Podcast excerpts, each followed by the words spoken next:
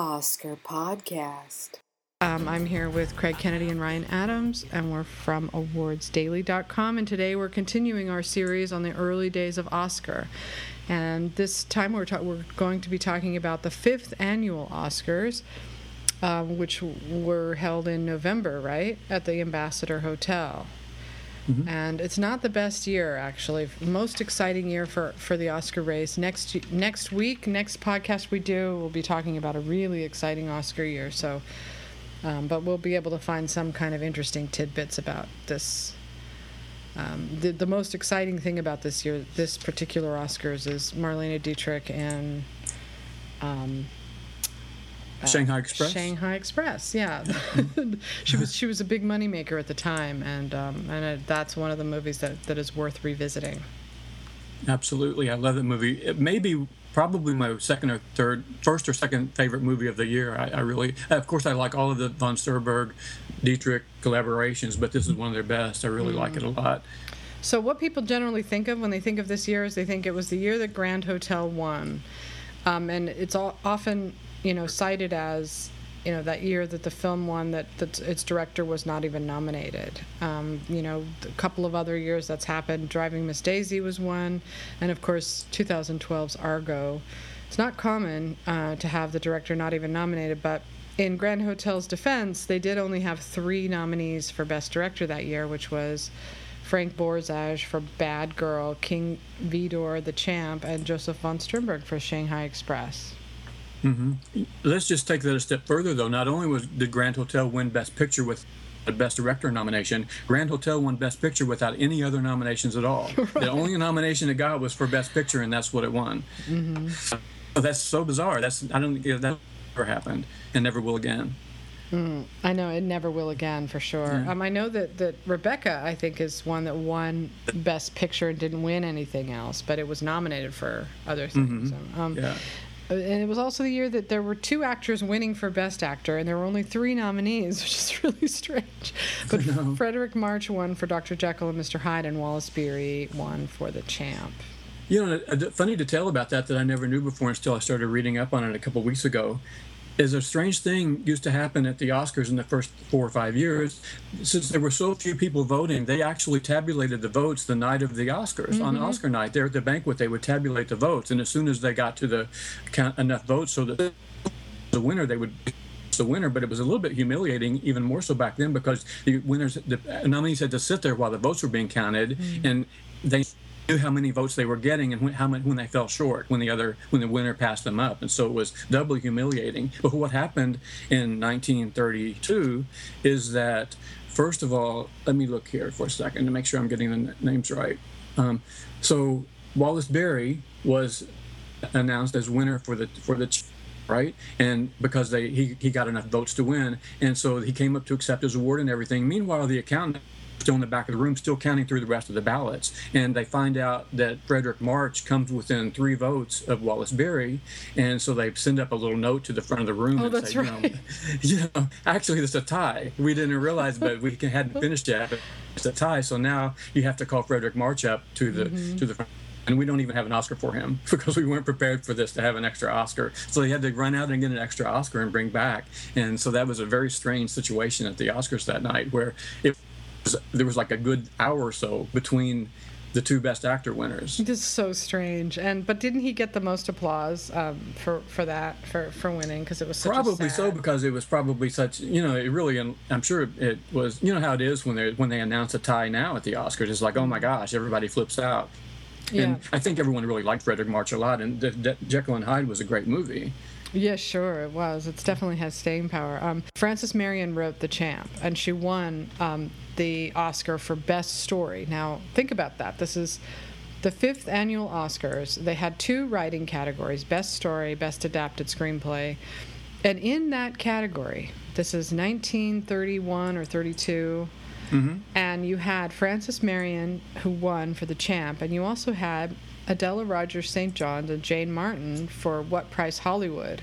So that's three female writers back in 1932 nominated for the Oscar and one winning. I mean, that's quite amazing considering how things went for women later in the um, later in history. At any rate, the Champ, uh, written by Frances Marion. I don't think that Marie Dressler's in that. Mm, I, we're not, she's not. But I'm glad you brought that up, though. We've been sort of giving the writers, because we focus so much on the directors and Best Picture and the acting nominees, we haven't really talked about much about the writers these past two or three episodes. But I'm glad you brought her up. Dang, that was strange. There's some kind of vibration outside my apartment. Hmm, okay, never mind. Um, but I'm glad you brought up Frances Marion because you know this was her second Oscar. It's the second time she won. She won in 1932. So and so here you have in the first five years of the Oscar, a woman wins for best screenplay twice. Yeah, the same one, the same woman. I had mentioned when we did the first um, the first year before we took a break and started up again that um, particularly in the silent era but even still continuing into the early part of the sound era that um, there were a lot of rel- relatively high number of, of women screenwriters it was it was it was a role or a job that I don't think they took quite as seriously, and so it was it, it wasn't a big deal to them if that makes any sense. No, it does. I think it does. I, I kind of I remember when you first brought that up a, few episodes ago, Craig. That I disputed a little bit, but I've, since then I've looked into it, and you're absolutely right. There were so many women writers and I think part of it was in the early days, especially the early days of the talkies, they wanted women, they wanted screenplays that had a lot of like witty repartee going back and forth, and they got a lot of their their story ideas from magazine stories, where there was these magazine stories that were written in the 20s and 30s were written by women, and it was a, largely dialogue driven, and they knew that women could do that. And at the time, the, the only screenwriters they had in the in the 1920s were the guys who were writing more of the action type movies, right? It wasn't that concerned, we weren't that concerned about dialogue. So when, I think that women were thought to be if you wanted to have a dialogue scene between a man and a woman, it was thought at the time that you needed to have a woman writing the women's part of the of the no story, kidding. or it would wow. you know. That's interesting. So that makes a good sense, doesn't it? Yeah, and also I think there was a perception, and it was probably true too, a, a perception that has changed over the years, but that that that women were a large driver of the box office. They were the ones that right. were determining what movies got seen. And so, of course, there would be a natural desire to appeal to that demographic, which is uh, a desire that has apparently been lost in the last 20 or 30 years. But yeah. And, to have to have a women t- telling a women's story was a really big thing back then because you're right that they knew that the women uh, were big drivers of the box office. Yeah, and the interesting thing about it is that the, the stories about women are so hard scrabble. Like, they, you know, it's always this downtrodden poor mother who's trying to hold her family together, or, you know, it's always a kind of a mother, a working mother, or a woman who, you know, is trying to get out of a bad situation.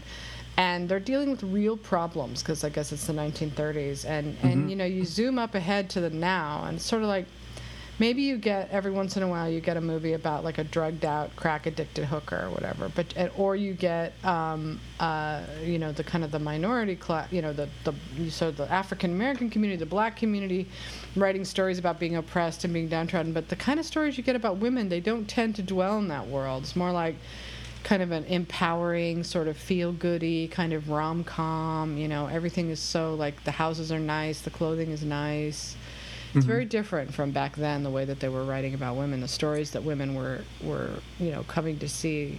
Uh huh. Of course, women still, even back then, loved to go see movies that were glamorous because they loved to see the, the, movies about women who had glamorous lives. As a as a wish fulfillment kind of thing to, to go see a movie like that. But you're absolutely right that during the when once the depression took hold, men who had been the the, the the, the breadwinners in the family were suddenly powerless right?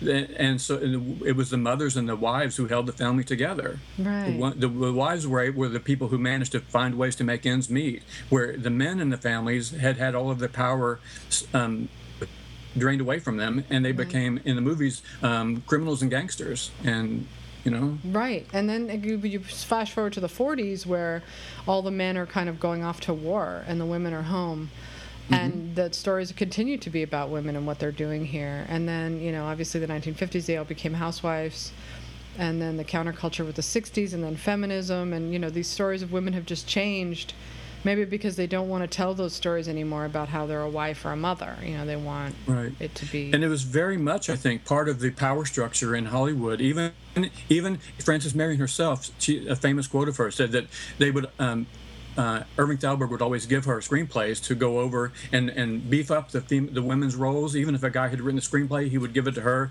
to, Wow. to to rework and to ghostwrite. You know, and she said she'd have to carry those screenplays around in a plain wrapper or with the covers covered up so that nobody could see what she was doing because there was a, there were memos around MGM from the male writers saying talking about the tyranny the tyranny of women.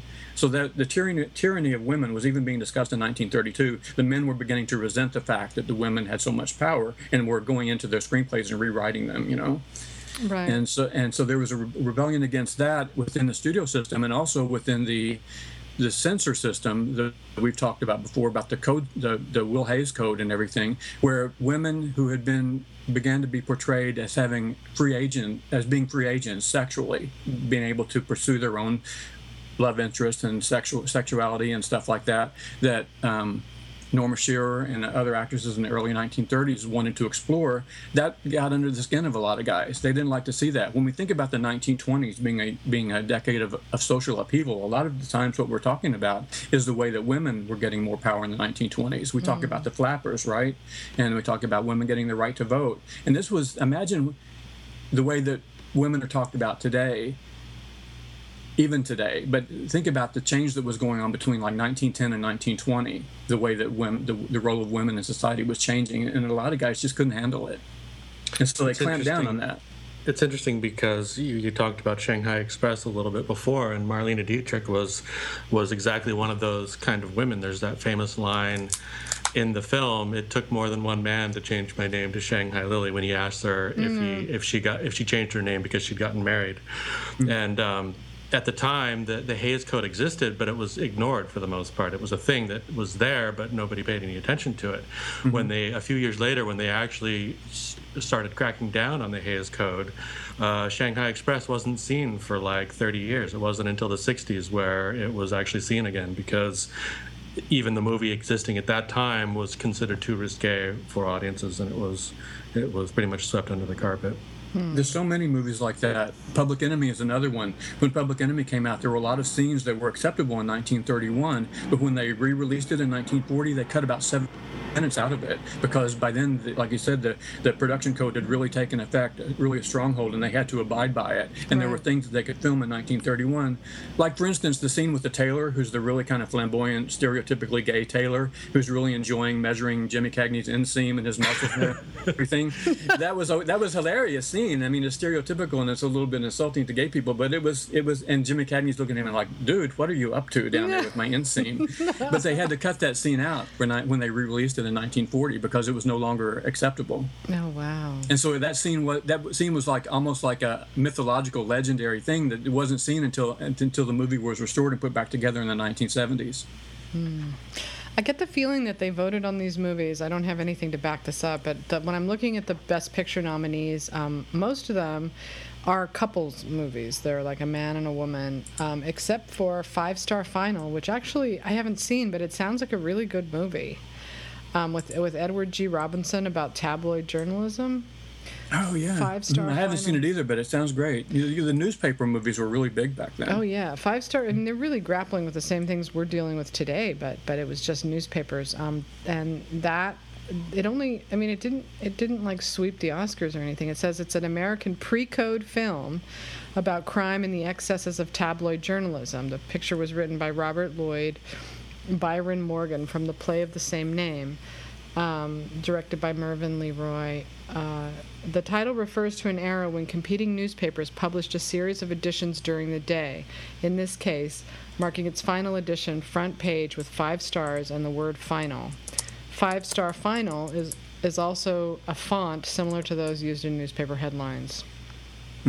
It sounds kind of interesting. I mean, I It does really. I'm glad this up. Can I go? Can I talk more thing about last year that we missed talking about? Again about the writers. Last year in 1931, the the screenplay that won best best screenplay won the Oscar was called The Front Page. It was another newspaper yeah. story that was extraordinary. I mean, it's an amazing movie. It was a huge hit on Broadway, written by Ben Hecht and Charles MacArthur, and the studios bought it up immediately. Um, I think it was Herman Mankiewicz who you know who co-wrote Citizen Kane with Orson Welles. Herman Mankiewicz sent a famous telegram to Ben Hecht saying don't let this get around, but there's millions to be made, made out here in Hollywood, and your only competition is idiots. Hmm. And he, said- he said, so come out here to Hollywood, and, and I'll set you up at, at Paramount or someplace, and, you, and you'll make all kinds of money, and it's a great job. And so he brought these two Broadway screenwriters, uh, playwrights, to Hollywood, and they wrote the front page. And uh, by coincidence, or oddly enough, Charles MacArthur was married to Helen Hayes, who won um, Best Actress this year in 1932. So they were really a big deal back then, Ben Hecht and Charles MacArthur. Front Page is a great movie. It's a little bit hard to find a really good copy of it, but it's about to come out on a new Blu-ray edition in about a week. In about a Oh, week, there's a great. new Blu-ray coming out of Front Page. If anyone wants to seek that out, it's fantastic. Yeah. The story has been recycled a couple of times in Hollywood, most notably as His Girl Friday in, the, in 1940. And um, I think actually, I, I want to say that Burt Reynolds and Kathleen Turner made a version of it in the 80s. I could They be wrong about that, but uh, it, it took place in a TV newsroom rather than at a newspaper, but it was the same basic idea. They may have. And then Billy Wilder did an- another version in the late 70s, I think, with um, Jack Lemmon and, and, and Walter Matthau. Right. Really, uh, it wasn't very good, that version wasn't. But yeah, the, the His Girl Friday is really as, as great as the front page is. His Girl Friday is even better because they they turn one of the characters into a woman. You know, Right. Rosalind Russell takes the place of the uh, reporter. And it's one of the all-time great female comic, not even just comic, but just one of the great female performances of all time. yeah. Absolutely. She But that's almost for another. That's for another podcast. yeah, mm, Yeah, yeah, that's like 1940 or something. This is this fi- this five star final is interesting because it's similar to, you know, what Orson Welles you know has in Citizen Kane when you know the newspapers are competing and it's all about integrity and journalistic integrity and digging up dirt on people and using it to manipulate elections and that sounds what, like what this was. This is so funny because it's a it's a woman who gets pregnant by a guy who refuses to marry her. She shoots the guy and then goes on to marry this other man. Um, he's an upstanding member of society, and ha- they have a daughter, Jenny, and, and she's about to marry. I'm reading from Wikipedia here, by the way. I don't just know this. About to marry the son of a socially prominent family, um, and she's worried that they're going to find out this story about her. So the newspapers start digging up dirt around her. And Boris Karloff is in it, actually. and it says he masquerades as a minister and wins the confidence of the bride's parents on the eve of the wedding. They confess to him that her past will come out. God, blabbermouths. And he, and he uses their information to write a story that Randall prints. Um, so there you go. Like trashy tabloid journalism still goes on today. Uh, in fact, probably has more respect today than it did then. Even. It's a little dispiriting how little things have changed. Yeah, I know. Another in- in- interesting thing you say that stars Edward G. Robinson, who you know just a year before he was in Little Caesar. But the gangster movies, even though we like to think of the 1930s as being a big a big decade for the gangster movies, really it was just one or two years. 1930 and 1931. The gangster movies scared people so much, and there was such an outrage against them, against the violence, that those two movies, Public Enemy and Little Caesar, pretty much were the beginning and end of the gangster movies in the 1930s. This year, in 1932, Howard Hughes tried to outdo both of them and succeeded by making mm. Scarf- Scarface. But that was really the end of the gangster era. And then after that, they turned all of these gangsters, like Edward G. Robinson, into newspapermen, or like later into an insurance guy for double indemnity. You know, he was still creepy. He was still a strange little guy, but he wasn't a gangster anymore. Hmm. It was the gangster movies that probably had a lot to do with them finally cracking down on the Hays Code to begin with. Absolutely. Probably. You're so right. Sasha, you said two or three weeks ago when we were talking about Norma Shearer and the movies that she made where she romped around Europe sleeping with multiple partners and, and didn't have any consequences and was just enjoying herself. You said, I wonder if that had something to do with them starting to crack down harder on the on the uh, production code. And it was the beginning of it. She was kind of scandalous. There was a lot of gossip about her. She got a lot of criticism, but since she was married to Irving Thalberg, she got away with it. But really, the final nail in the coffin for that kind of movie was Mae West, who I know you're excited to talk about next week. But when Mae West came out with the double whammy of She Done Him Wrong and I'm No Angel in 1933, that was that just was pushed Oh, everything yeah. too far. No, no. Ne- next week is a really good one. It's got Yeah, a lot of good stuff. love We don't want to ruin it, but yeah, that's it's a you know from Katharine Hepburn to Mae West. It's a really fantastic um, Oscar season. But we're still stuck with this one. so I we have to know, but I mean, at least at least uh, Scarface was a 1932 movie, even though it was totally. There are at least four movies that are probably four of my favorite movies of 1932 that got completely overlooked by the Oscars, and we'll talk about why in a minute. But there was Trouble in Paradise, which was like one of the original Uber Trouble. It was one like the, one of the very first rom coms, Trouble in Paradise, and there was Scarface, which was like the most violent, incredibly violent gangster movie of the 1930s. There was Love Me Tonight, which was an amazing musical comedy, and that is just if you it's just so far ahead of its time. It's unbelievable that it was totally overlooked by the Oscars. And um, there's another one I can't think of offhand, but just those those. And Red Dust, Red Dust with Clark Gable and Jean Harlow was also in 1932. Craig, you mentioned a couple of weeks ago in email that the reason is because of this strange thing where they held, where Oscar night was in November, the cutoff date for eligibility was in August, right? Yeah, And so it, was, any- it was the end of July to the beginning of the next August. So those most Yeah. of those movies that you mentioned are were not uh, eligible until next the next pod the next podcast. Yeah, but even then, see, the next they decided to change the date of the Oscars, and so they could get back in, so it would have a, so that the eligibility period would last from January to December. And in order to do that, they had to have an 18 month gap between this current Oscars and the, and the number six Oscar night. So in 19, there's no Oscars in 1933 at all. No Oscars in 1933. We would have to wait until 1934 before there's another Oscar night because they waited 18 months in order to get back on a regular schedule. And in that that that's a big we talk about movies falling through the cracks nowadays. That's a really big crack. You know that's a really big crack to fall through 18 months. So all the movies that came out at the end of 1932 trouble in paradise uh, um, love me tonight um, those movies are completely overlooked by the oscars because by the time 1934 rolls around people had forgotten about them Mm. it's a shame, really, because if you we look to the Oscars to tell us what movies were great back then that need to be seen, they missed the boat on all of those. There was, the, and on Scarface too. Even though Scarface would have been eligible since it, I think it opened in April, it was a Howard Hughes film. See, Howard Hughes was like the first independent producer. He was working outside the studio system, and everyone resented him that he that he came to Hollywood and he was going to outdo everybody, and he managed to outdo everybody. But Scarface got no respect at all from the Oscars because he was an outsider. Oh, wow. Oh, Right, and you're you're talking about a group that's designed to inflate itself and has no yeah. use for for the independent producer. I think Um, that this was the first year that they they invite they had um, short categories. Uh, the they started with the animated shorts because the Disney Disney was so popular with Mickey Mouse. So they but they also opened it up. They had live action short comedy and best live action short film novelty. And apparently, short films were really popular for playing in front of films back then. And um, and I, I think at the, the night of the Oscars, they did a they did a like a Mickey Mouse animated send up of all the nominees. You Um, can actually find that on YouTube. Mickey, I don't think. Yeah, Mickey Mouse is in it. Um, I think it, it's in color, and, it, and it's it's just the acting nominees. It has like The a acting parade of caricatures of the of the different actors, and it's kind of clever. But you Yeah. can you can search it on YouTube. I don't know if Mickey's in it either, but the, the surprising thing was that despite how popular Mickey was, his his film didn't win.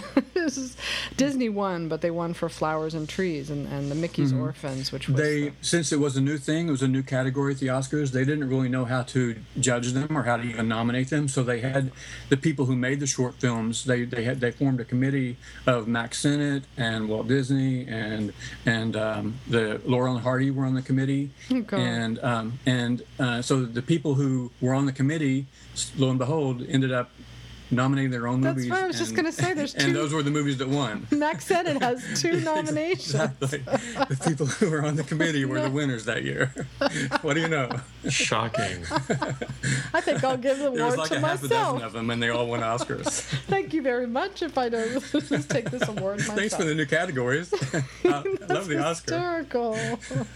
I know that people were voters were complaining that um, that a lot of the winners, like you know Marie Dressler or whatever, were, might win again, and so they tried to lobby the Academy to make some kind of rule that you could only win once. But Mm. they shot that down. Um, wouldn't that be funny though? I mean, where would Meryl Streep be without I know, really. And where would all the blogs be if we couldn't talk about you know two-time winners and three-time winners? Yeah, I know. That would be really strange. But yeah, they no, they just uh, they they shot it down. So. But. Uh, about Helen Hayes, um, she she was a Broadway actress. At the time, you know, they were mining Broadway ruthlessly because they needed actresses and actors who could speak in front of a camera, and they knew that they Broadway actors could do that, where a lot of Hollywood actors were, were not as able. And so they went to Broadway to find a lot of talent in the early 30s. And Helen Hayes was a grande dame of theater already in, in on Broadway, and they brought her to Hollywood and found this really kind of tiresome story. It was one of those stories that you were talking about, Sasha, where it's a downtrodden mother who I think I believe she I don't even know the story. I think she puts her child up for adoption because she can't support her. It's really tragic, but mm-hmm. it's sort of really melodramatic and sappy. And Irving Thalberg, when she won the Oscar for that movie, he says, "See, why do we even try to make good movies when crap like this wins?" and I think it was an MGM movie. It was an MGM movie, but he he acknowledged the fact that you can win an Oscar with this kind of stuff. Hmm. Some things never change. exactly right. And the same thing, Thalberg, uh, a Grand Hotel was a was an MGM film, and Thalberg said when they were working on the story to try to beat it in beat it into shape for for a uh, film adaptation, he said. Um, the only reason that this book, that this novel ever succeeded, and the way that the, the reason the play ever, ever succeeded, is because this is nonsense, and nonsense sells. Mm. And so he, he he said that about. Although Grand Hotel, I have a lot of respect for it. I like Grand Hotel a lot. Yeah, I wouldn't take his opinion with much of a, a, grain of salt because he didn't like Sunrise either. He kind of rejected yeah. his he, he rejected the less you know. I don't know. The, the, he, he had a certain attitude about what was a good picture and what wasn't. I'm not sure that mm-hmm. I necessarily agree with him, but it's interesting to see a studio executive undermining his own product. I know. Of course, he did it privately, but all that's the interesting thing about going way, but way back into Oscar history. There's probably things being said about movies now that will come to light 30 years from now, but nobody knows what's being said in, in, except for unless there's a um, WikiLeaks of Sony or something, you know, that, that that kind of thing. You don't know what's going on behind the scenes. But now we can look back and we can hear the documentation of the quotes of people who were there saying, telling us what it was like. Right. It's it's true. Um, I don't think they anybody knew what the Oscars were going to be. Even still, like I think they wanted to win them. There was a lot of vanity involved, but I just don't think that they had any idea that it would turn into. I mean, can you imagine these people back then, like Max Sennett and these guys, thinking about like this year now, and that the Oscars are still going, even though right. the, the, movie yeah. business is changing so dramatically. This is this is kind of an. I don't know. We'll probably talk about this sometime next episode too. But the year between 1932 and 1934 was not just an, a year of turmoil in in America because it was the depth of the depression. We talked about before how the depression didn't didn't just strike overnight. In 1929, everybody just didn't go suddenly broke. It was two or three years because right. before people realized that it was in they were in for the long haul and that everybody was going to be in dire financial situation for for a foreseeable future. But in 1932 and 1933, see, a lot of the studios had over borrowed in order to rewire their their their factories for sound and and, and they bought a, a lot of sound um, theaters around the country and they had, all of them had gone deeply into debt. Paramount almost went under completely in 1932 and it would have if not for Mae West. That's right. And Fox um, William Fox lost Fox altogether. He, he had to give it up. He, he, he lost control of Fox and it became part of 20th Century Fox. So a lot of the studios are really on the rocks. And in order to try to maintain themselves and sustain through the hard times, they, they were going to do a lot of really severe cutbacks. For instance, MGM said that put out a memo to all of the employees that everybody's salary was going to be cut by 50%. Everyone's salary was going to be cut in half. And of course, there's immediate outrage because they say, "Well, that's great for you, Louis B. Mayer. You're making out eight thousand dollars a week, and you're going to be cut down to four thousand. But how about us, who are making twenty-five dollars a week, and we're going to be cut down to twelve? How can we live on twelve dollars a week? Right. You know." And so there was a lot of outrage, and this was the beginning. The SAG, the SAG Guild, was started in 1933. Um, the Writers Guild started that's in 1932. Right. No, no, don't talk about that. That's next week. Okay, well, okay, it's, yeah, it's kind of like in between. We yeah, got so much for next week, but you can't. Okay, yeah, yeah, we, we should save a lot of this week. for next week too. Yeah, yeah, yeah. That's next week is really exciting. A lot of that stuff you're going to have to save it for next week. Okay, I didn't know that that was part of what I know that I didn't knew that you were Well, I mean, talking about next week, my- but I didn't know that that was part of it. Well, I'll- if okay, we were going to talk up. about all that, I, I mean, there's a lot to talk about, but that um, that uh, that um, that era, the unions and all of that, that's that's in the next chapter of, of Inside Out. Oh, okay, cool. I didn't know you were going to talk about that. I'll shut up Yeah. then. No, that's Fine. okay. I could just cut that Okay. part out. Yeah, But um, good. But so we're in Roosevelt. We're in we're in um, the first Roosevelt's first term, right? Um, I'm looking. Mhm, He was elected in 32. Well, it says here he's in office 1929 to 1932 for his first term. Is that wrong? Or Oh, I don't know. Maybe that is right. Huh. I'm, I, I, I should know that, but I. Let me see. and then he ran for three terms. No, wait. Maybe I could just be totally wrong here. No, no. I'm sorry. Just ignore me. You're right. He was. I, I was looking at governor of New York. He's Okay, right, yeah, president he- from mhm. 1933 to 1945. Yeah. So we we're go. about to enter Roosevelt era, and things are going to change, right, with movies because. Um, so what we're looking at is Bad Girl and Shanghai Express movies that are kind of, you know, pre-code and tawdry, but making a lot of money and helping to save the studios, right? Mm-hmm. So Roosevelt era is going to come in, and, and things are probably going to change, and the Hays Code and all of that, right? So suddenly. Themes and films are going to be very, very different. And heading into the 40s, you're, you're barely going to recognize Hollywood because all of that pre code stuff goes almost completely away, especially where the Oscars are concerned. One interesting thing, kind of really relevant today about FDR. FDR was governor of, of New York, as you said, and one of his big things on his platform is that um, things like Tommy guns and machine guns in the 1930s. Once people saw those in movies, everybody wanted one. You know, re- re- ordinary citizens wanted to have a Tommy gun, and so FDR says, "No, we can't have that. We're going to have to ban Tommy guns, and we can't allow people, average citizens, to have them." And of course, what what that is is an automatic weapon, right? He was Yeah. trying to ban automatic weapons in 1930, and we're still de- dealing with that today, the same problem. And so that's one of the major problems that about Scarface is because there's so much, you know, they just blow the sets all to smithereens with these Tommy guns, and people see that in the movies and they say, "I got to get me one of those Tommy guns," right? Yeah. And so they had to stop that. FDR had to say, "No, you can't be showing this in movies and getting people excited about this kind of weaponry. We just can't have that anymore." Yeah, I mean, I can see why people are comparing Bernie Sanders to FDR because Bernie Sanders is a lot like FDR, but the difference is, is we're not coming out of the kind of depression that they had in the 1930s, and the country's changed so much, and and um, you know all of his stuff that he had with the New Deal, that all appeals to kind of the Sanders supporters who tend to be sort of white, you know, liberal, fairly well-to-do, mm-hmm. maybe not rich, but well-to-do people who sort of have the luxury of thinking that way, you know. And, and most people out there in America, they they want to be rich, you know. they Yeah. they they want to be rich and they don't want to pay taxes. So I don't know if if the FDR kind of philosophy fits today, America in, in 2015. Maybe it does, but um, In a world where people can, with a straight face, accuse Obama of being a socialist, there's no fucking way that uh, Roosevelt would fly right now. right. Right. Right. And Rose, but Roosevelt came at a time when, when they needed him, and in fact, the state of the country it was so dire that they they would have accepted anything and anyone to help them. They were starving, you know, no Right. jobs. Um, It- if Hoover hadn't been so so bad, if Hoover hadn't been absolutely impotent as president, I think that I think that's part of it. I think people blamed wanted to look for someone to blame for the depression, and, and since Hoover was the president, he was Republican. They thought, well, let's blame the Republican for the depression and let a Democrat have a, a shot at it. Right. This- this- But right now we have anger over Wall Street. We have the Occupy people kind of fu- funneling their, you know, anger and idealism through Bernie Sanders, you know, to quote unquote break up the big banks or, you know, remove the wealth from the Koch brothers. Never going to happen. Overturn Citizens United. That might happen someday, but not with a Republican Congress. Not a chance.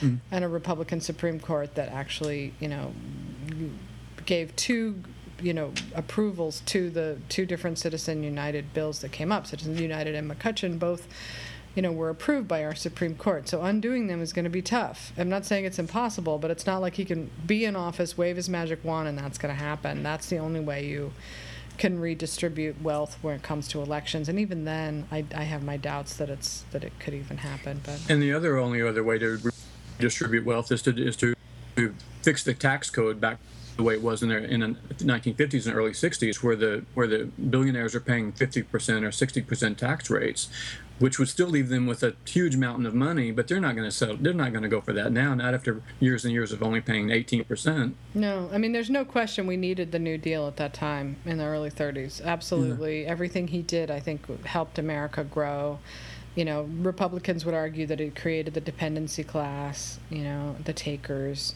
But um, whatever those problems are, they, they still exist in different communities in this country, and they still we still need that those social programs. It's just that I have my doubts, and you guys obviously agree with me that this isn't a time where the country's going to want to move more radically left. They don't really have an incentive like they did in this this time, the 1930s. Right.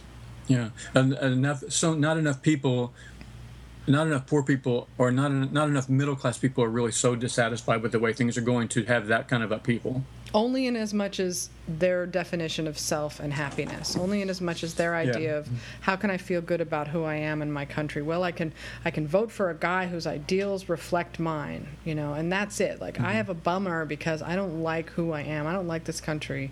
I want to feel good about my country again. That's really the thing that's driving them. Mm-hmm. Um, because anybody with a brain knows he can't enact any of these policies, right? Right. Another thing too, in the 1930s, that FDR was a master at was was the media. He did his fireside chats where people would gather around the radio and listen to to uh, Uncle FDR tell them that things were going to be getting better, that happy days will be here again soon, and that right. kind of thing. And they they love that. But now what is the media turned into? It's the opposite of that. It's the opposite of that. And also, lest we forget, you know, he wasn't Jewish and he wasn't. He, his programs were socialist, but he didn't call himself a socialist, I don't believe. No. no FDR. No, and um, that's the difference. So, there you go. Sorry, plane going over. It's okay. Yet another plane going overhead. You One more thing about those things. One more thing about Scarface. I really do love Scarface so much. And that, Scarface is another one of those movies, Kirk, like you were talking about, that was so shocking at the time when it first came out that once it ran, once it did its its first run in theaters, it wasn't seen for years and years and years. It didn't even come out on VH, VHS tape and, or on DVD until like you know the year 2000. I mean, it was it was years before anybody could actually get their hands on a copy of Scarface to watch, unless you went to a museum retrospective to see it. And so people had heard about it, but they didn't really know what it was all about, about why it had attracted so much attention and caused so much uproar. Mm. But the the Hughes had it ready to go in 1931. He was really to, ready to jump on the bandwagon with Public Enemy and Little Caesar, but they got hung up in, in the censorship process because they wanted to they wanted him to add things to it. They added this entire middle middle like five minutes in the middle of the movie. They have an intermission where these this um, group of concerned citizens come on and address the camera. They're facing the camera, talking to the audience, saying, talking about the, the, the, perils and the dangers of violence in, in movies. And then, then after the five minute intermission, we're back to the movie. It's the strangest thing. In the middle of the movie, you have this public service announcement against violence, and then you're back to the violence. Hmm. And they had Howard Hughes add this this 10 minute section to the end of the movie where we see Scarface um, go to trial and he, the, he, the, jury and the judge and all that, and we see him get hanged. They made him add that on to the end of the movie in order to have it pass the censors, and then it still didn't pass the New York censors. They still wouldn't pass it. So Hughes says, "Well, to hell with this. I did everything you guys wanted me to, and you still won't pass my movie. So I'm just going to go back to my original version." And mm-hmm. so there were so many versions floating around the country some people in parts of the country saw the hanging version and some people saw the really ultra violent version. And so we didn't really ever have a definitive version of what the movie was like and we still probably never will because there's like footage that's lost forever um, it's amazingly violent movie. When you see it the first half an hour or so, you think, well, this is not so bad. It's weird because there's an obvious incestual relationship between Scarface and his sister that is really overt and blatant, and she even talks about it. His sister talks about it in the movie that your your your attitude toward me is really creepy, you know, and it's just oh, very clear that he's got a, a, romantic sexual attraction to his sister, and it's they don't make any bones about it. So there's that going on. At one point, he like halfway pulls off her, her dress. She's got a strap um, a, a, strapless gown, a strap down, and he pulls one strap off, and she's standing in front of a window that has like a lace curtain in front of it, and so all across her exposed breast is this lace shadow, and you're looking at that. It's like, is that a nipple? I think that's a nipple. And it's amazing they could get away with that in Wow. 1932. You know, they really he, he like halfway strips her clothes off, and she's standing there with the breast exposed, basically. But they kind of put the kibosh on that, though, right? Oh yeah, they absolutely they they, they made him trim. Who knows what all what, what all they made him trim? But that part has remained in the movie, where you can still see that he rips her dress halfway off. The the sets that they shoot at.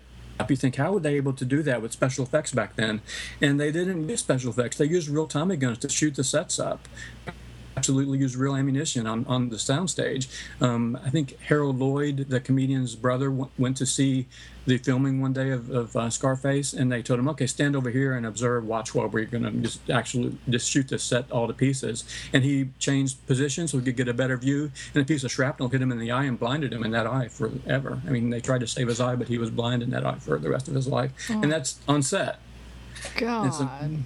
It's it's incredible. That this that when Howard Hughes saw the first car crash that Howard Hawks had filmed Howard Hawks the same guy who directed His Girl Friday directed Scarface. And when he saw the first car crash he said I want four more of those. Put four more car crashes in the movie. Wow. I Um, love I- Howard Hughes. he was fantastic. But he, he was so he felt so burnt after and uh, for the way they had treated him over Scarface he didn't make another movie then for like eight or nine years Can I just say that I can't wait till we get to the part where it's just one year and it's not like two years in one or I know, really. When it's, or- Yeah, it's it's half years, definitely. Because we're talking about movies that weren't even in the Oscars. You know, Scarface didn't get any Oscar recognition whatsoever. Right. So I just, I just wanted to bring up the fact that there's lots of movies that the Oscars have missed the boat on for various reasons, and this is one of them. Um, it should be said that we I didn't say this before, but um, Walt Disney did win for Mickey Mouse, but he got an honorary award for the creating of Mickey Mouse. Mm-hmm. So you could we could refer to the fifth annual Oscars as the Mickey Mouse Oscars if you want to. Yeah. Didn't Disney end up winning like over his career 33 Oscars or something like that? So this year was his first two. Wow. Oh, another person who, who um, I don't think he was nominated this year. Hans Dreier, who was the art director for Shanghai Express. All of von Sternberg and Dietrich's movies are so atmospheric, and they're just thick with with the. You know, he was a really a world creator. He was a creator of worlds and atmosphere. He uh, all of these things like Shanghai and Morocco that he created it. It you really felt like you were there. They were this densely detailed, and Hans Dreier was responsible for all of that. Hans Dreier had come over from Germany he was a set decorator over there, and he come over, and his first movie in America was Wings, which he was not even in the credits for or didn't get nominated for. But then uh, he was nominated for just movie after movie after movie from 1927 to 1946. 19 times he was nominated and never won. He was like the he was like the Roger Deakins of, of art directors in the, in the early 30s and 40s, just nominated time and time again, but never won. Finally, though, he did win for Sunset Boulevard. Nice. Yeah. So, and I think he won two other Oscars just before Sunset Boulevard, but it was 1947 before he started winning. Strangely enough, after 1951, he didn't make any more movies. He, that was the end of his. He just stopped. He didn't die. He was still alive for another 15 or 16 years, but he quit after Sunset Boulevard. So, three movies that didn't get nominated that year, other than Scarface. Scarface is probably the big one, but also Hmm. Frankenstein, Freaks, Freaks. And Tarzan the Ape Man. Wow. Red Dust also did not Yeah. get nominated. And, and like I said, I mentioned before, but I didn't want to make too big a deal about it. But anyone who has not seen Lubitsch's Trouble in Paradise or Mamoulian's um, Love Me Tonight, those movies are like the beginning of the most brilliant era of musical romantic comedy ever. And they invented the form, really. Those two directors, especially Lubitsch, direct. Don't you agree, Craig? You've seen Yeah. Trouble in Paradise, right? Yeah, I just think we should talk about it next week when it was eligible. Uh, it was eligible, but since it wasn't nominated, again, I know, don't- but yeah, See? okay, okay, It- okay, yeah, you're right, you're right. yeah. I know you want to talk about next week. I do too. I totally want to talk about next week. But um, I only can do it in order of the Inside Oscar book. You know what I mean? Like that's how I right. divide it up. But um, but We can uh, talk about it being omitted next week. Okay, that's what we'll did we okay, talk you're right. about? Did we talk enough about Grand Hotel, our Best Picture winner? I don't think we really We did. didn't talk about it at all. Did anybody? Has anybody seen it? Oh, yeah, I've, I've seen it a couple of times. I love it. I mean, Yeah. it That's was not. really. I Go want to be alone. Is it? It's it's not it's not one of those edgy, sexy, ahead of its time old Hollywood pictures. You know, it's pretty stead, staid, and it's it's. Uh, I don't know that the material is difficult, drama, but it's right? jam It's a- packed it with was- amazing actors, and they all do great work. You've got two Barrymores, you've got Garbo, you've got Beery, pretty much you know just a, a, a murderer's row of great acting, and you've got a young Joan Crawford tearing things up too. And it's uh, you know it's kind of and it and it, it uh, kind of was the template and has been the template for decades afterwards of especially especially in the 70s a lot of the disaster movies like airport and all that kind of stuff where they would jam a movie with a bunch of stars and have like seven different stories that were not necessarily even related but sort of maybe maybe tangentially related. That was sort of the template for all of those movies. And uh, i think it's entertaining as hell. It's not it's not a groundbreaker. It's not it didn't change what we think of when we think of cinema but it's uh, it's fun to watch and based on a novel written by a woman who was a really a huge best-selling novel. And like I said, Craig, it was the temp- it was the very first probably all-star movie. And MGM had the biggest um, collection of stars in Hollywood, and they bragged about that, and they wanted a way to showcase them. But the thing about it is, when you have an all-star movie, just like Towering Inferno or Airport or or The Poseidon Adventure, like you said. You've got these great stars, but they don't have they can't have enough really very much screen time because when you have ten stars, the maximum screen time they can have is about ten minutes apiece. Right. And so it's kind of hard to know who's the. There is no real star of, of Grand Hotel. I you That's what's surprising to me about the presence of Crawford is she's not even one of the top billed because she wasn't famous yet, but she Mm-hmm. actually has more screen time I think than than some of the some of the bigger stars and she's great in it. But yeah. uh, yeah. I think was, her uh, To your point, they, nobody nobody really gets a chance to to really take over the picture. Mhm. I think that Joan Crawford's story and Wallace Beery's story are- is probably the most interesting story in the movie. It's hard to know. People think that Grand Hotel is being a Greta Garbo movie, and of course she's great in it. But it's really more a Joan Crawford movie, I think.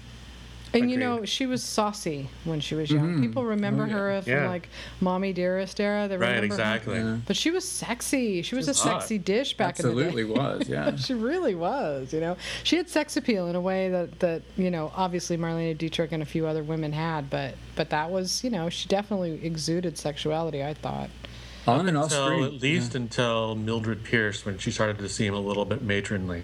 Right. Exactly. In the 40s. You know, yeah. someone on Twitter just just a few days ago. I, I don't even. I, I, I hate to even repeat. Well, I don't hate to repeat it because I'm about to. Uh, obviously, I love to repeat it. Somebody said about Joan Crawford they were looking for the source because they had heard the rumor that someone once said that Joan Crawford gave the best blowjobs in Hollywood, Yeah, I know. I heard that too. Jane Fonda too. and so they're trying to pin down where that came from. And so I don't know, but that was apparently that was the rumor back then. Joan Crawford gave the best blowjobs until Jane Fonda, and she supposedly gave the best blowjobs. Is that right? yeah, because supposedly she had like a trick jaw or something. oh wow. And this is what runs Hollywood, really, when you get right down to it. It's true. Oh God, the casting couch. You know, and speaking of, of sexist remarks, um, you, you talked about how Thalberg hated all of these pictures, and you also pointed out how uh, uh, Grand Hotel was based on a novel written by a woman. And I think really that is the root of a lot of Thalberg's dislike of some of these pictures. He would use words like sentimental and that kind of stuff, but what he's really saying that's just code for for women's pictures, which I think he didn't have a lot of patience for. Yeah, you may be right. I hadn't thought of it that way. That sounds uh, reasonable. Another fun kind of thing, kind of fun thing about Grand Hotel, I see way down in the cast, uh, the, the guy who plays the porter, the porter in the hotel was Jean Hersholt. And he Oh, was yeah, so the be- humanitarian award not Yeah. named guy. He, he was so beloved in Hollywood, even though he was way down the list in just a really small role in, in Grand Hotel and all of it. I can never think of any movie where he was a star, but he was apparently just a really great guy, and so they named the humanitarian award after him. That's cool. I'm glad you brought that up. I was thinking of him, and I couldn't remember which movie he was in and why it mattered. And then and I didn't have my computer in front of me, so I couldn't look. But you Yeah. nailed it. Yeah. Just tell me one thing. Was Grand Hotel "I Want to Be Alone"? Was that Garbo? Yes. Okay. Yeah. Famous mm-hmm. saying "I want to be alone." She yeah. plays. It's this sounds. I, this is one thing that a problem. have Uh, with the movie. I mean, she's great in the movie, but she plays a ballerina. Of all the things that I can imagine Greta Garbo doing, I can't really see her on stage as a ballerina in a tutu. Right. I mean, that, this doesn't. I, there's a disconnect there. I just love it that she was so popular and enigmatic, and people loved her. Like I don't, I get the feeling that if she was a star today, she would have the same kind of. I mean, she, she's beautiful, but she's not beautiful in the way that celebrities are beautiful today. You know, she's. uh She's not beautiful like she probably gives the best blowjobs in Hollywood. right. she was. the she other was thing gonna be- about her too is that pretty much at the height of her popularity, she just stopped and disappeared Yeah. from society. Oh, is that really what this- happened? Became this enigma. When did she disappear? Like what era? Uh, I don't have the date in front of me. But about when? Yeah, but it wasn't I very think, I think I think 33 or 34 was like Really? her last picture. She got some scathingly horrible review about one of her pictures, and that was it. she was never heard from again, and oh. she was very little even seen by people who weren't friends or relatives. That's She made incredible. she makes four more movies that are notable after after Grand Hotel. She makes Queen Christina and she makes Camille and she makes Ninotchka. And I think after Nino- Ninotchka that was she was over. She was That's done. it, huh? Do, do do do people think that she's um that she's the character in in Sunset Boulevard? Do do people think that that um uh, Gloria Swanson's Maybe. playing Greta Garbo? Or I doubt it because she doesn't seem like somebody who was still clinging to her past. She literally just she didn't she wasn't shoved out. She chose to disappear. Whereas the Greta Garbo or not or the uh, Gloria Swanson character was you always got the feel at least I always got the feeling that she was somebody who was aged out of Hollywood and and resented that. so There's a story about you know so the the character in Sunset Boulevard is Norma Desmond. There's a story, and I'll have to look it up. 'Cause I can't think of it right now. It's on the tip of my tongue. But Billy Wilder says that the code there's a code in Norma Desmond that tells you who he was thinking about when he made.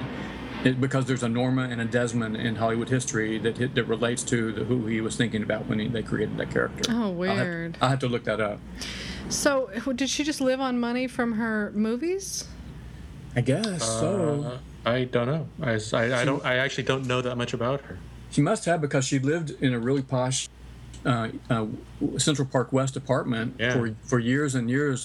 You know, so she must have been really well paid and must have invested her money well she was one of the first to make like a some whatever the ridiculous sum was. I, I want to say it was a million dollars, but it may not have been a million dollars when they convinced her to come over from Europe in the first place. So she was uh-huh. really well paid for the films that she made.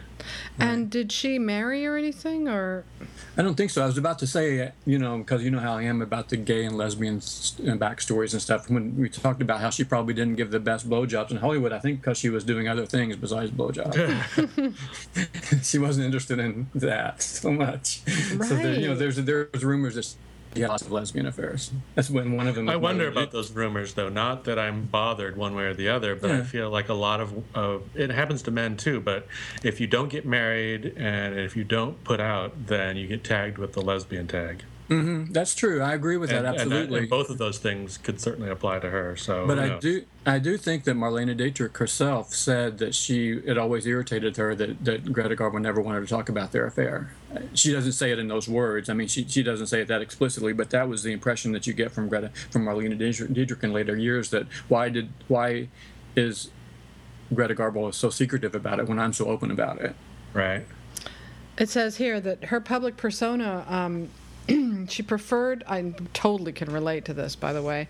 She um, avoided industry functions. She preferred spending her time alone or with friends. She never signed autographs or answered fan mail and rarely gave interviews, nor did she ever appear in any Oscar ceremonies when she was nominated. Her aversion to publicity and the press was undeniably genuine and exasperating to the studios at first. In an interview in 1928, she explained that her desire for privacy began when she was a child, stating, As early as I can remember, I have wanted to be alone. I mm-hmm. detest crowds and I don't like many people. Mm.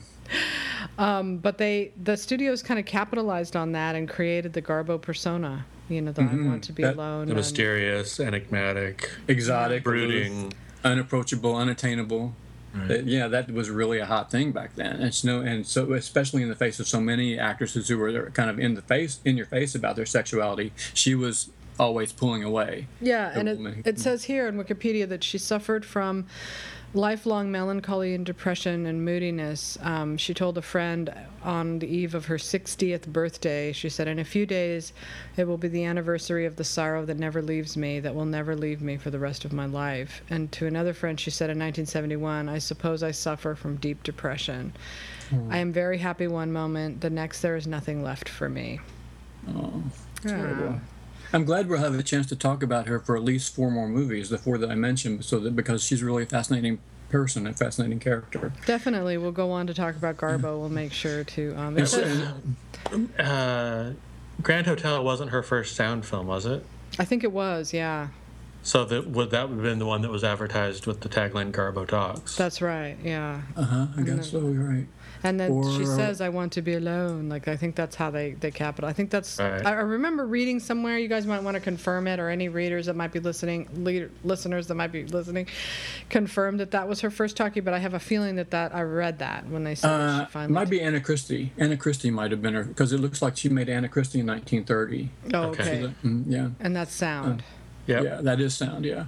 One more thing about um, Grand Hotel that's kind of interesting, uh, and talking about the way that Thalberg had different ideas about the way he wanted his movies filmed and presented and, and marketed and everything. For the Lionel Barrymore role, he wanted Buster Keaton, and for the um, John Barrymore role, he wanted Clark Gable. But they either, for some reason or another, various reasons, those deals fell through, and so they ended up with both of the Barrymore. So it says here on Wikipedia, she never married, she had no children, and she lived alone as an adult. Her most famous romance was with John Gilbert, whom she lived intermittently in 1926 and 27. Um, and he proposed to her, and she wrote, or she said after that, I was in love with him, but I froze. I, w- I was afraid he would tell me what to do and boss me. I always wanted to be the boss. He was one of her co-stars, at least uh, for at least one picture, and probably more than that. Yeah. Back in that, back and in it that d- day. does mention that she, she she was rumored to be gay, or at least to have relationships with women. Yeah, I kind of feel like should- if people are rich and powerful enough that they're pretty much always going to inclinate towards being at least bisexual because they can. Yeah, I was going to say exactly. When I talk about gay and Right. lesbian people, I always, I should, Uh, I should always, because we know that they had relationships with, with both genders, with both sexes. I should always say that they're bisexual because that does that is a thing that exists and certainly existed in 1930s Hollywood. Yeah. She died in 1990 at the age of 84. Well, Yeah. That's a sad way to live your whole life, decades I think upon so. decades. Yeah, I guess. But I did. I think I've also heard that like she would go jogging with with uh, Katharine Hepburn in Central Park. So it's not like she had a she was, didn't have any friends or anything. That she yeah, I think she had a, a vibrant but contained social life. It was just, Yeah. um, Mhm. Just it was just the public she had no use for. Which um, Right. who can blame her? Right, and so no one could really write about her much because she didn't Right. give herself over to those kind of interviews Mm-hmm. and stuff. And people who knew her probably protected her privacy. Right. But still, when your when your face is that well known, it must have been hard to go out in public unless you're wearing hats and veils all the time and not be accosted. You know, instead of living, especially living in New York City, trying to stay uh, anonymous would be hard. So you have to become sort of reclusive. She was a, a, a dinner guest to uh, to John F. Kennedy and his wife. Isn't that funny? And they found her to be is. funny and charming. I think it's a lot like I I think that the media and the public in general tends to freak out when people are private because it just doesn't seem right to them. I mean, think of all the weird, the weird myth kind of cult thing that sort of developed around um, what's his name, the director. God damn it, the Tree of Life dude. What's his name? Oh, Malick. Terrence Malick.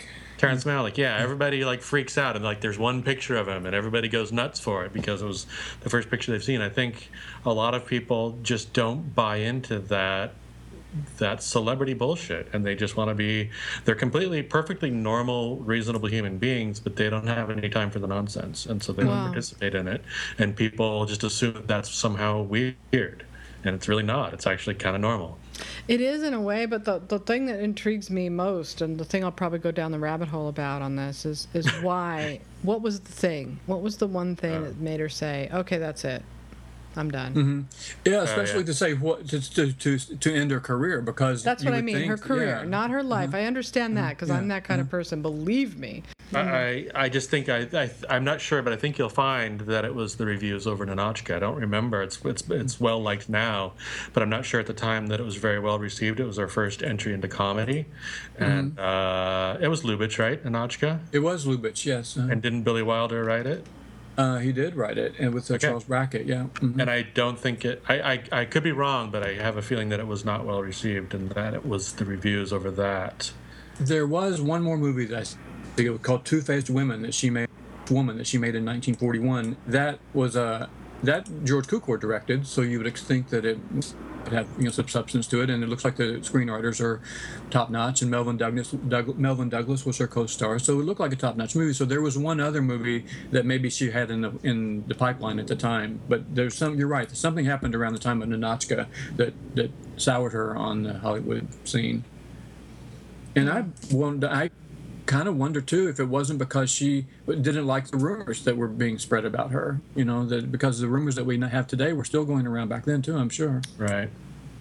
Yeah, I, I wonder. I mean, yes, I think it was the reviews, but I bet that there was another component to it, a kind of a this is bullshit kind of component. Maybe they were mm-hmm. telling her she needed to do this and she needed to do that, and it was really overwhelming to her. Maybe she was like, you know, I have to, you know, he they're like, yeah, you got bad reviews, and in order to do this, you have to do this and you have to do that. Mm-hmm. Maybe, you know, something along those lines. But whatever it was, it was overwhelming enough for her to just w- completely walk away and never return. Never.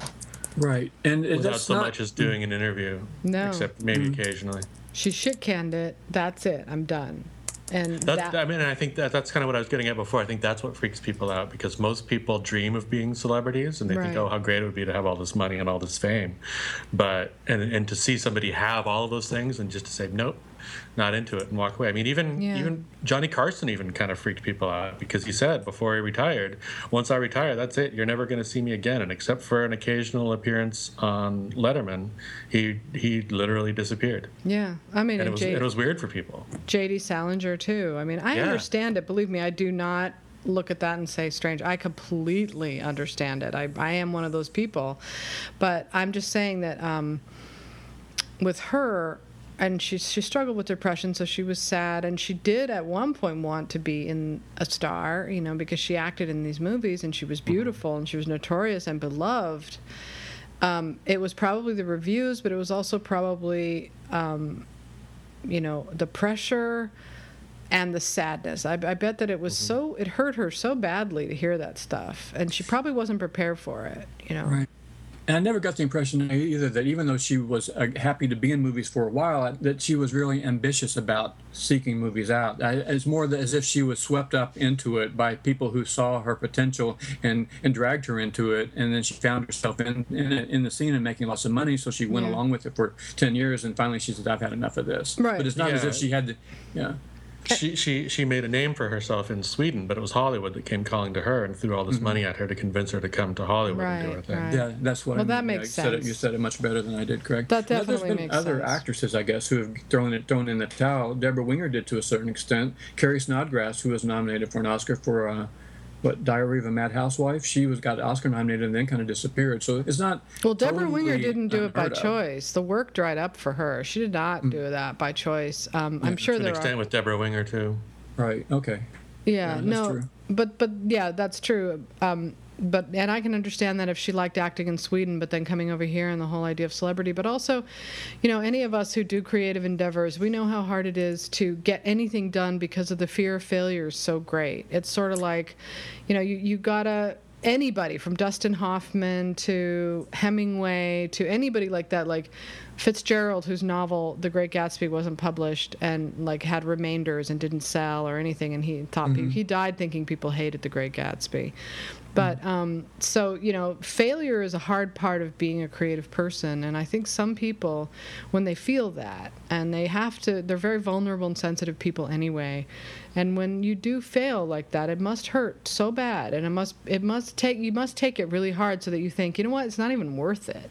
I don't even want this bad enough to feel this bad about it. You know what I mean? Hard hard enough to be a, a failure or to feel like you're a failure if you're a painter or a writer who does something relatively personal on your own, but when you're in the public eye and you're a failure and it's talked about in the media that you're a failure, that's the thing that that, that I'm not afraid of writing something or doing something that, that doesn't succeed the way I thought it might, but it's the backlash that you get from hearing people talk talk down about it and badmouth you about it that gets to me. Yeah, and, and a lot was writing on her um, being paid so much money. You mm-hmm. know that there's a mm-hmm. lot of pressure on those kind of actors who are, you know, you got to make money for us. You know, you got to be good, and you got to make. That's a lot of pressure. I don't, you know, I can understand why she walked away. It is a bit of a mystery, but when you, you know, when we talk about it and you explain how things were, I think it's easy, a little bit easier to understand. And even even if you achieve great success, imagine how hard it would be for like, imagine the musician who has this long, large body of work that they're really proud of, and every time they come on stage, everybody just wants them to sing that one hit they had ten years ago. Yeah. Mm-hmm. so even even if you're ridiculously successful, there's still that can be a double-edged sword. right. Anyway. That's right. Well, that was a really fun podcast, you guys. Thank you.